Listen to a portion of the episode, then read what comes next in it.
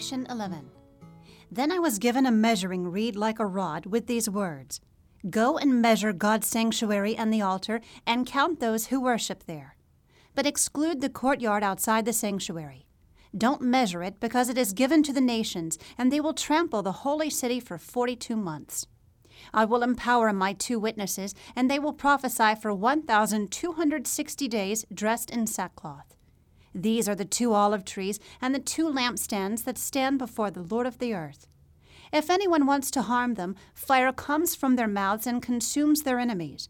If anyone wants to harm them, he must be killed in this way. These men have the power to close up the sky so that it does not rain during the days of their prophecy. They also have power over the waters to turn them into blood and to strike the earth with every plague whenever they want. When they finish their testimony, the beast that comes up out of the abyss will make war with them, conquer them, and kill them. Their dead bodies will lie in the public square of the great city, which prophetically is called Sodom and Egypt, where also their Lord was crucified. And representatives from the peoples, tribes, languages, and nations will view their bodies for three and a half days and not permit their bodies to be put into a tomb. Those who live on the earth will gloat over them and celebrate and send gifts to one another because these two prophets brought judgment to those who live on the earth. But after three and a half days, the breath of life from God entered them, and they stood on their feet. So great fear fell on those who saw them. Then they heard a loud voice from heaven saying to them, Come up here.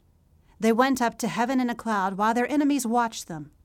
At that moment, a violent earthquake took place. A tenth of the city fell, and 7,000 people were killed in the earthquake. The survivors were terrified and gave glory to the God of heaven. The second woe has passed. Take note. The third woe is coming quickly. The seventh angel blew his trumpet, and there were loud voices in heaven saying, The kingdom of the world has become the kingdom of our Lord and of his Messiah, and he will reign forever and ever. The twenty four elders who were seated before God on their thrones fell face down and worshipped God, saying, We thank you, Lord God, the Almighty, who is and who was, because you have taken your great power and have begun to reign. The nations were angry, but your wrath has come. The time has come for the dead to be judged and to give the reward to your servants, the prophets, to the saints, and to those who fear your name, both small and great and the time has come to destroy those who destroy the earth. God's sanctuary in heaven was opened, and the ark of his covenant appeared in his sanctuary. There were flashes of lightning, rumblings of thunder, an earthquake, and severe hail. Revelation 12.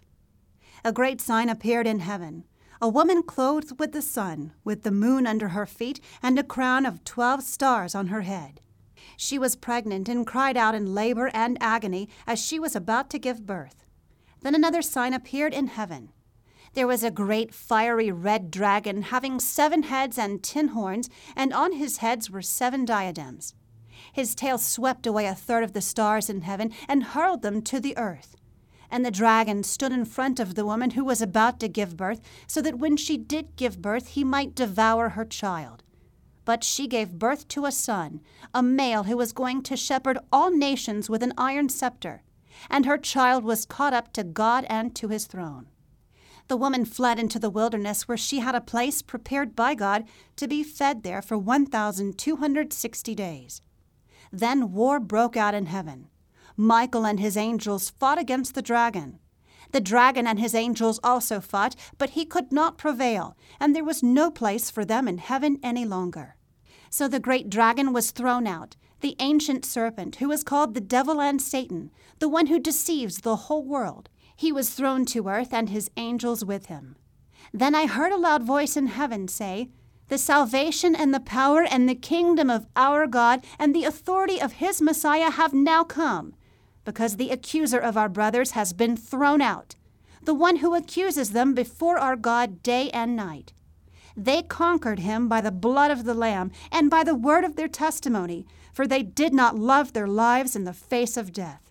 Therefore rejoice, you heavens, and you who dwell in them. Woe to the earth and the sea, for the devil has come down to you with great fury, because he knows he has a short time. When the dragon saw that he had been thrown to earth, he persecuted the woman who gave birth to the male child. The woman was given two wings of a great eagle so that she could fly from the serpent's presence to her place in the wilderness, where she was fed for a time, times, and half a time. From his mouth the serpent spewed water like a river flowing after the woman to sweep her away in a torrent. But the earth helped the woman. The earth opened its mouth and swallowed up the river that the dragon had spewed from his mouth. So the dragon was furious with the woman and left to wage war against the rest of her offspring, those who keep God's commands and have the testimony about Jesus. He stood on the sand of the sea. Revelation 13. And I saw a beast coming up out of the sea. He had ten horns and seven heads. On his horns were ten diadems, and on his heads were blasphemous names. The beast I saw was like a leopard, his feet were like a bear's, and his mouth was like a lion's mouth. The dragon gave him his power, his throne, and great authority. One of his heads appeared to be fatally wounded, but his fatal wound was healed. The whole earth was amazed and followed the beast. They worshiped the dragon because he gave authority to the beast. And they worshiped the beast, saying, Who is like the beast? Who is able to wage war against him?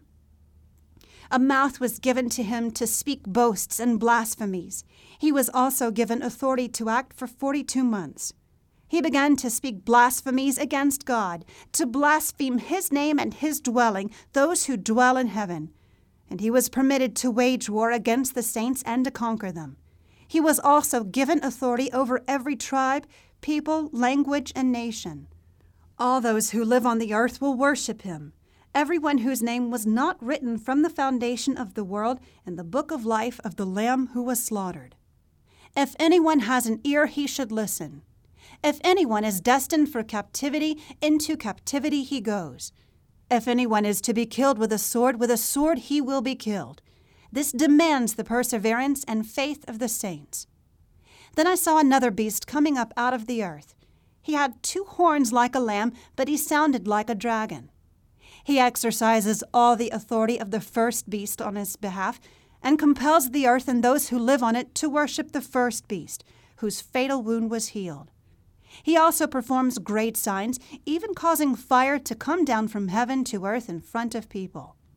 He deceives those who live on the earth because of the signs that he is permitted to perform on behalf of the beast, telling those who live on the earth to make an image of the beast who had the sword wound and yet lived he was permitted to give a spirit to the image of the beast, so that the image of the beast could both speak and cause whoever would not worship the image of the beast to be killed.